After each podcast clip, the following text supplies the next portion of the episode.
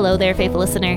You've tuned in to season seven of the Bible Explained podcast. So make sure to grab your cup of coffee because today we are going to be discussing the book of 1 Samuel.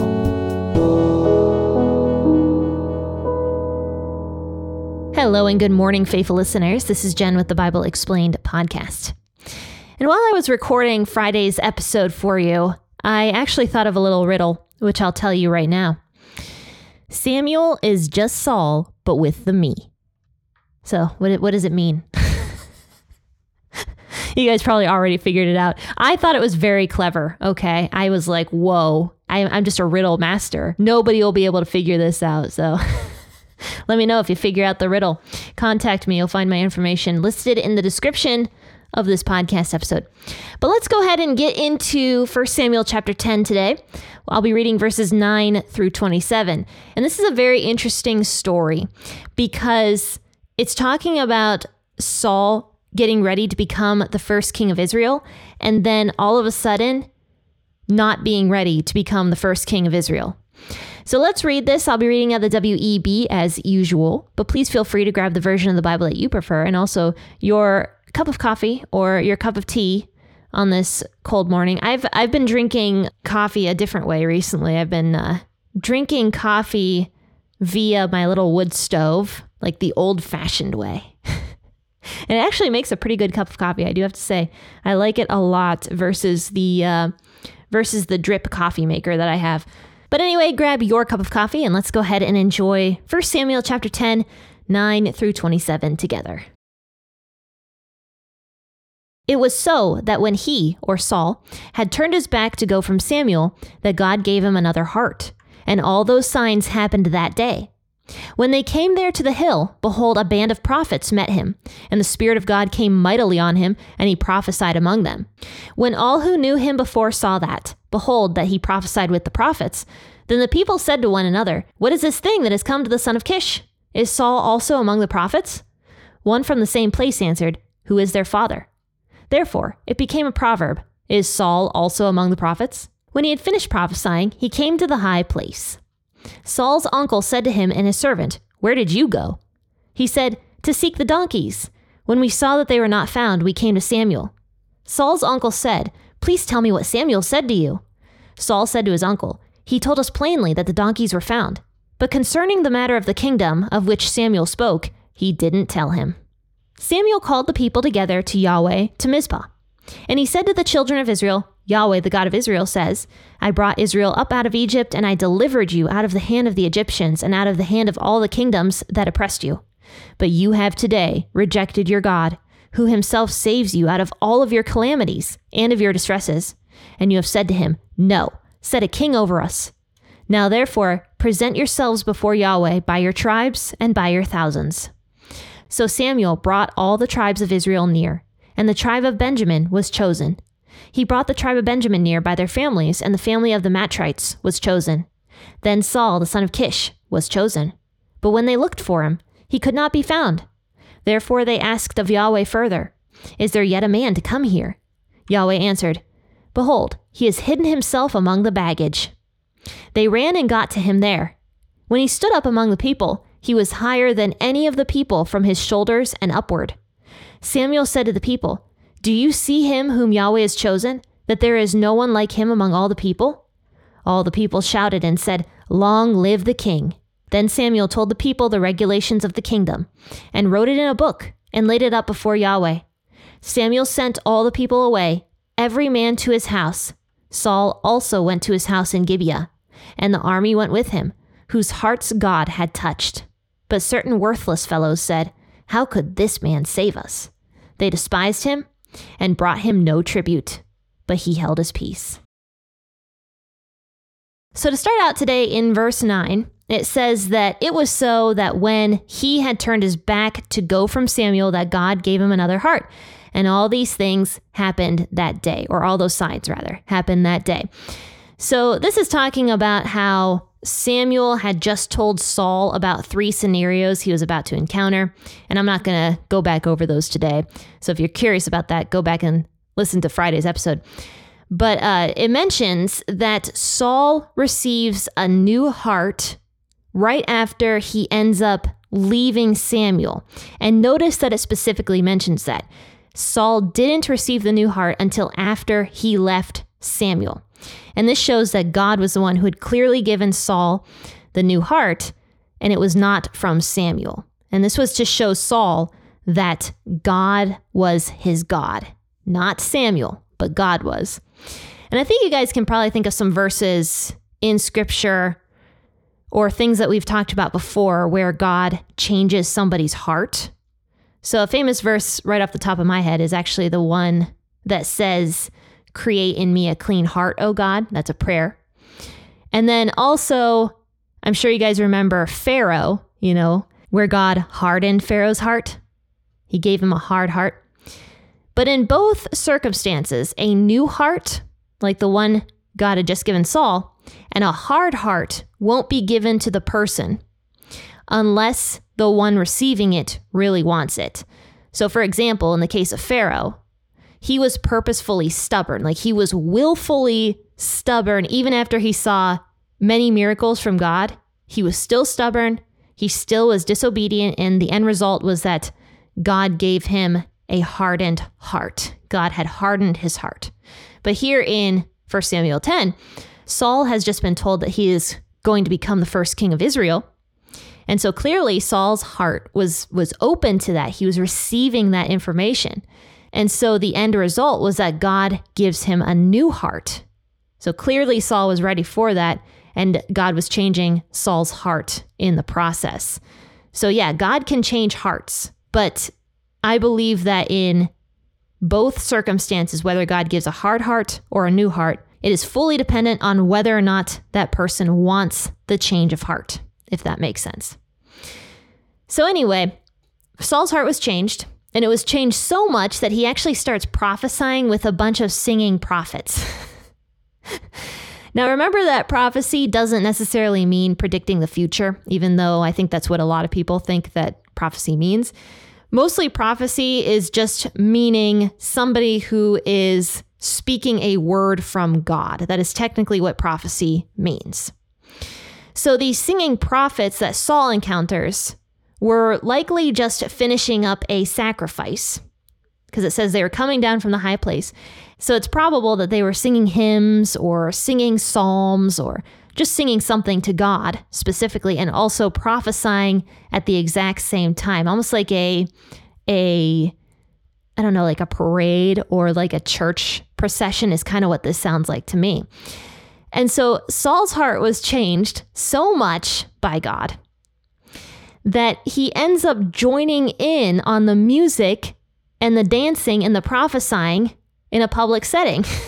and if you you see how Saul is already, based upon what we've talked about before, Saul was a very shy guy. Like he was shy, he was pretty humble. He probably had a lot of insecurities, which is very interesting because Saul was an extremely tall man. But maybe that's where the insecurities kind of came from, if you think about it, because Saul was the tallest guy in all of Israel. Now, granted, people were shorter back in these days, and so Saul probably wasn't like extremely tall, probably six foot something, I would imagine. But he was so tall, you know, and I'm, I'm sure that that constantly made him stick out like a sore thumb, right? And maybe that's where some of the insecurities were coming from, just people constantly looking at him and constantly just, you know, commenting on his height. And he might have had some insecurities from that. I'm not even joking. So, um, so anyway, his heart is changed and he ends up joining in on this prophecy. And so he's speaking God's words. And it actually says that the Spirit came mightily on him, meaning that the Holy Spirit came down and like gave Saul the gift of prophecy for a while. Now, we don't see I, I, that I know of, we don't see any other times where Saul specifically had the gift of prophecy. So, this means that the Holy Spirit can give somebody a temporary gift and I believe that that happens actually quite often. But just because you have a temporary gift doesn't mean that that is, you know, your main spiritual gift.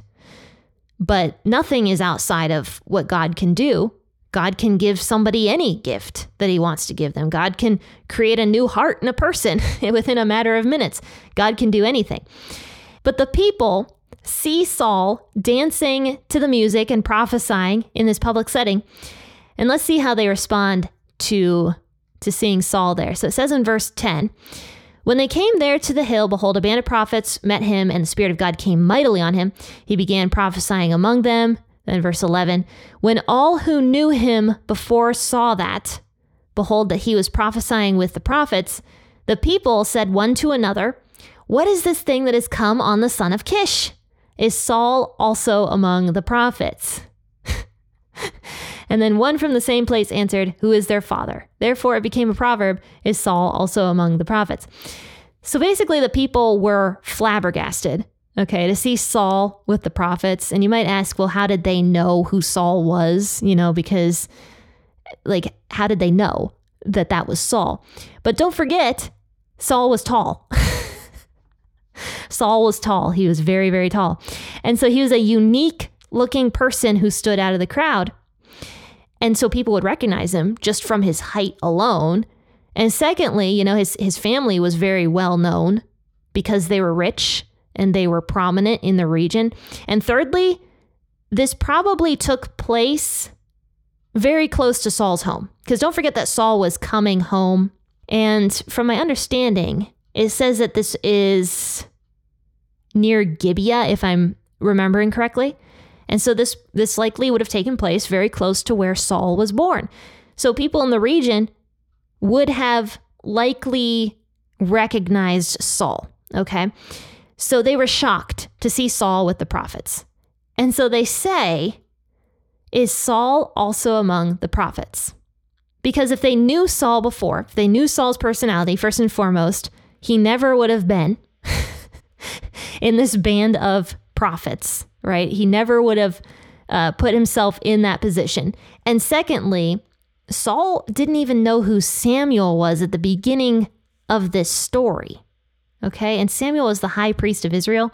So that very clearly tells you that Saul was not religious, just didn't care about religion, likely rarely went to the temple or the the, sacra- uh, the synagogue rather. He just wasn't a religious guy. And so anybody who knew him would have been like shocked at Saul's sudden prophesying, just as I would be if I knew somebody who wasn't religious and then suddenly I'm seeing them at church like prophesying. I would be shocked out of my mind. Anybody would be, right? So, verse 12, though, if you look at it, actually mentions something kind of funny. So the people are all shocked and they say, What is this that has come to the son of Kish? Is Saul also among the prophets? And it says in verse 12, one from the same place answered, Who is their father? And like, if you're looking at that, you'd be like, what kind of an answer is that? Like, first and foremost, it's a question. And secondly, what does that even mean? Who is their father? But if you think about it, that is an excellent answer to what these people were asking. Because this person who says, Who is their father? was actually reminding the crowds of who God was. He was the father of these prophets meaning that it wasn't so strange to see Saul suddenly prophesying because God was their father. God can change hearts. He is all powerful. He can give people sudden spiritual rebirths. He can give people a changed heart. So it's not so out of the ordinary to see Saul, you know, prophesying suddenly because Saul had just had his heart changed from God. But after all of this happens, it says that Saul goes up to the synagogue and it was likely to worship God because don't forget, Saul has a changed heart now. He's encountered God. And so he meets his uncle, who asks where he's been. Now, we don't know if the uncle was up in the synagogue and that's how Saul meets him, or it could be that Saul went home and met his uncle there. But either way, either in the synagogue or at home, Saul meets his uncle. And his uncle's like, Where have you been? And Saul only tells him part of the story. He's like, Well, you know, I went out to go find those donkeys, right, that were missing, and we couldn't find them for three days. So we went and asked Samuel where they were. And so the uncle gets really excited when he hears Samuel's name, and he's like, Well, what did Samuel tell you? And so Saul says, Well, Samuel told us that the donkeys were found. And it says, Saul did not tell his uncle the rest of the story, basically. Now, if you look this up online, a lot of people think that it was actually wrong for Saul to do this, to hide the whole story from his uncle and not tell about the king thing. But personally, in my opinion, if I were in the same situation, which I never would be, obviously, but if I were, I kind of feel like I would have responded in a very similar way as to what Saul did because Saul was told to wait 10 days for Samuel. Okay, that's the first thing. And the second thing, Samuel had actually anointed Saul secretly. Like even Saul's servant wasn't allowed to see that. So to me, I think Saul had a right to assume that it was a secret that shouldn't be told until Samuel announces it. But I can see how other people think that it was wrong for Saul to do this because, you know, Saul could have been avoiding the situation. You know, it could have been scared or something along those lines. And that could be possible because suddenly the story takes this very strange turn, okay? So it starts out with Saul receiving this new heart from God and being emboldened and, you know, prophesying with these prophets. And suddenly now Saul is hiding in luggage, okay? So here's what it says it says, Samuel calls the people together to Yahweh to Mizpah. So this could have been, this was likely 10 days later, right? Because Saul was told to wait 10 days. And Samuel ends up calling this big meeting. And Mizpah was kind of like the gathering place of Israel. And so it says in verse 18, uh, Samuel said to the children of Israel, Yahweh, the God of Israel, says, I brought you up out of the land of Egypt, and I delivered you out of the hand of the Egyptians, and out of the hand of all the kingdoms who have oppressed you. But you have today rejected your God, who himself saves you out of all of your calamities and your distresses, and you've said to him, No, set a king over us. So Samuel, of course, gives the people again this, this warning about wanting a king.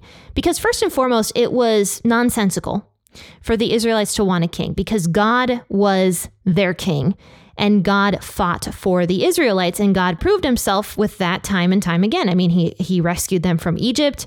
He rescued them over the years like in the book of Judges from all of their oppressors he constantly was providing for them and taking care of them. And the people were constantly rebelling and constantly getting themselves into trouble, and God would send another helper or help the people himself and, you know, destroy the enemies.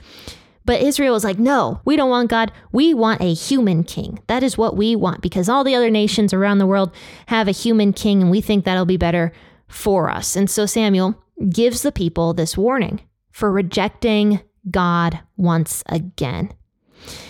And you know, even after this warning, the people don't even listen. You know, they're at Mizpah, they're listening to Samuel, and they're just like, oh, whatever, give us our king now. And they don't even like, they don't even seem upset about it. Because here's how the story progresses Samuel casts these lots. And this was a very common way for God to speak to his people back in these days. I don't know if you guys remember the Urim and the Thurim. That was like black and white stones that the priests would use to determine God's will. And a lot of times, God would talk to his people by casting lots, if that makes sense, like uh, flipping a coin, you know, in a modern sense of the word. Samuel tells the people that God is going to choose the next king. And of course, Samuel already knows who it is, he knows it's going to be Saul. But this did take an amount of faith, you know, for Samuel to cast these lots, knowing that Saul was going to be the next king, right? Like that would have been kind of scary for me. Like, uh oh, what if I got it wrong? What if Saul is not the next king? Like, I would have been questioning myself. But, you know, Samuel had a lot of faith and often communicated with God. So he cast these lots knowing that Saul was going to be the next king. So that's exactly what happens. Out of all the people of Israel, Saul is chosen as the next king, but suddenly he's not in the crowd. Okay, so where is he? And the people are like, Where is the king? And so they pray to Yahweh and they're just like, Where is the king? Is there going to be a man to present himself to us? And so Yahweh answers the people Behold, he has hidden himself among the baggage. okay, and Saul is hiding in the luggage. Okay, so all the stuff that the people had brought, you know, to come to this meeting for however many days, Saul's just like chilling, hiding among the baggage that the people had brought. And so, and so the people go and get Saul, and he stands up and he's a foot taller than everybody else, like a whole head taller than all the rest of the people. And they're just like, wow, you know, he's so handsome. He's so tall. Perfect. This is exactly what we were looking for. And they start saying immediately, long live the king. That just shows you like how uncaring the people were of God and of Samuel and of the things of God because Samuel had just warned them, right? They had just cast lots in all of this. And now, the second they get the chance to start praising their earthly king, they start praising their earthly king. And the, did they ever give the same praise to God? No, hardly ever, if ever. They never gave that kind of praise to God. Now, suddenly, you know, Saul, who is very handsome and very tall, is standing in front of them they're just like, yes, you know, long live the king. This is exactly what we wanted. They they heap on all this earthly praise and, and worship basically onto Saul. And so then it says at the end that Samuel writes a book regarding everything that Saul needs to do. And that's kind of the end of the story. But why did Saul hide in the baggage? Okay. After God had given Saul a brand new heart, what was the point of hiding inside of all of the luggage? Well, I know this episode's getting kind of long, but I'm going to take you over to James chapter 3 and read verses 1 through 10. Okay, and this should clear up a lot of questions regarding Saul suddenly becoming chicken again. And this is out of the NLT version, James 3. It says, Dear brothers and sisters, not many of you should become teachers in the church, for we who teach will be judged more strictly. Indeed, we all make many mistakes. For if we could control our tongues, we would be perfect and could also control ourselves in every other way. We can make a large horse go wherever we want by a means of a small bit in its mouth. And a small rudder makes a huge ship turn wherever the pilot chooses to go, even though the winds are strong. In the same way, the tongue is a small thing that makes grand speeches, but a tiny spark can set a great forest on fire. And among all the parts of the body, the tongue is a flame of fire. It is a whole world of wickedness, corrupting your entire body. It can set your whole life on fire, for it is set on fire by hell itself. People can tame all kinds of animals, birds, reptiles, and fish, but no one can tame the tongue. It is restless and evil, full of deadly poison. Sometimes it praises our Lord and Father, and sometimes it curses those who have been made in the image of God. And so blessing and cursing come pouring out of the same mouth. Surely, my brothers and sisters, this is not right. So, the reason I took you to James chapter 3 is because even though it's talking specifically about the tongue, you know, like our words matter, it's talking about how people can be living for God one minute and then all of a sudden turn and change and start, you know, cursing other people or, you know, boasting about themselves or sinning in some way. And that's basically what James is talking about here. So even though Saul received a new heart from God, it doesn't mean that Saul was suddenly sinless forever his sin nature was still there. His nature of fear and of insecurity and all these things just came pouring back when suddenly he hears that he's the one truly who is going to become the next king of Israel. And so he goes and hides because not only is he scared of crowds again, but he's probably fearful of the responsibility that he now has.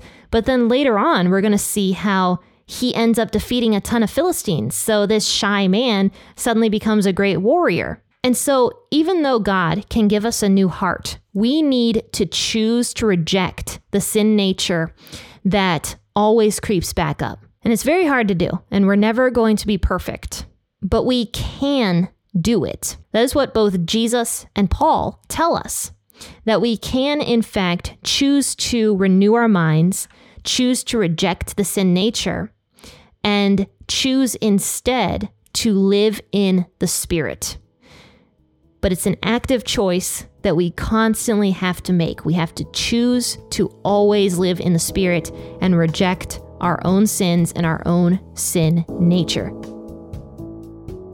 Well, faith listeners, join in on Wednesday because we're going to talk more about Saul becoming the first king of Israel and all of the things that uh, go on there, more shenanigans happening in Israel. So I hope you continue to tune in for First Samuel and that you've been enjoying it as well. And I hope that if you do enjoy the podcast, that you rate and review it and tell people about it as well. That is an excellent way to get people interested in Scripture because the more ratings and reviews that this podcast gets, shockingly enough, the more people that will see it. Anyway, I'll see you, faithful listeners, tomorrow.